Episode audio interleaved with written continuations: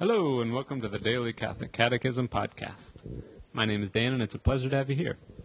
It is March 14th, and we will be reading paragraphs 565 through 572 today.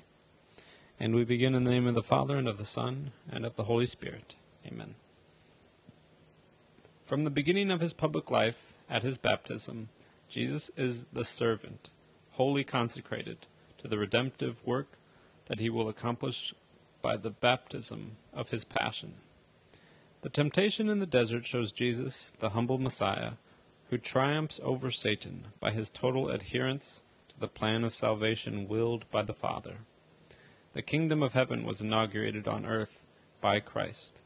This kingdom shone out before men in the Word, in the works, and in the presence of Christ. The Church is the seed and beginning of this kingdom. Her keys are entrusted to Peter. Christ's transfiguration aims at strengthening the apostles' faith in, in anticipation of his passion. The ascent onto the high mountain prepares for the ascent to Calvary. Christ, head of the church, manifests what his body contains and radiates in the sacraments the hope of glory. Jesus went up to Jerusalem voluntarily, knowing well that there he would die a violent death because of the opposition of sinners. Jesus' entry into Jerusalem manifests the coming of the kingdom that the Messiah King, welcoming into his city by children and the humble of heart, is going to accomplish by the Passover of his death and resurrection. Article 4 Jesus Christ suffered under Pontius Pilate, was crucified, died, and was buried. The paschal mystery of Christ's cross and resurrection stands at the center of the good news that the apostles and the church following them are to proclaim to the world. God's saving plan was accomplished once for all by the redemptive death of his Son, Jesus Christ.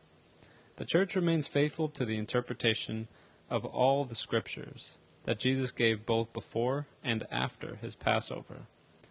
Was it not necessary that the Christ should suffer these things and enter into his glory?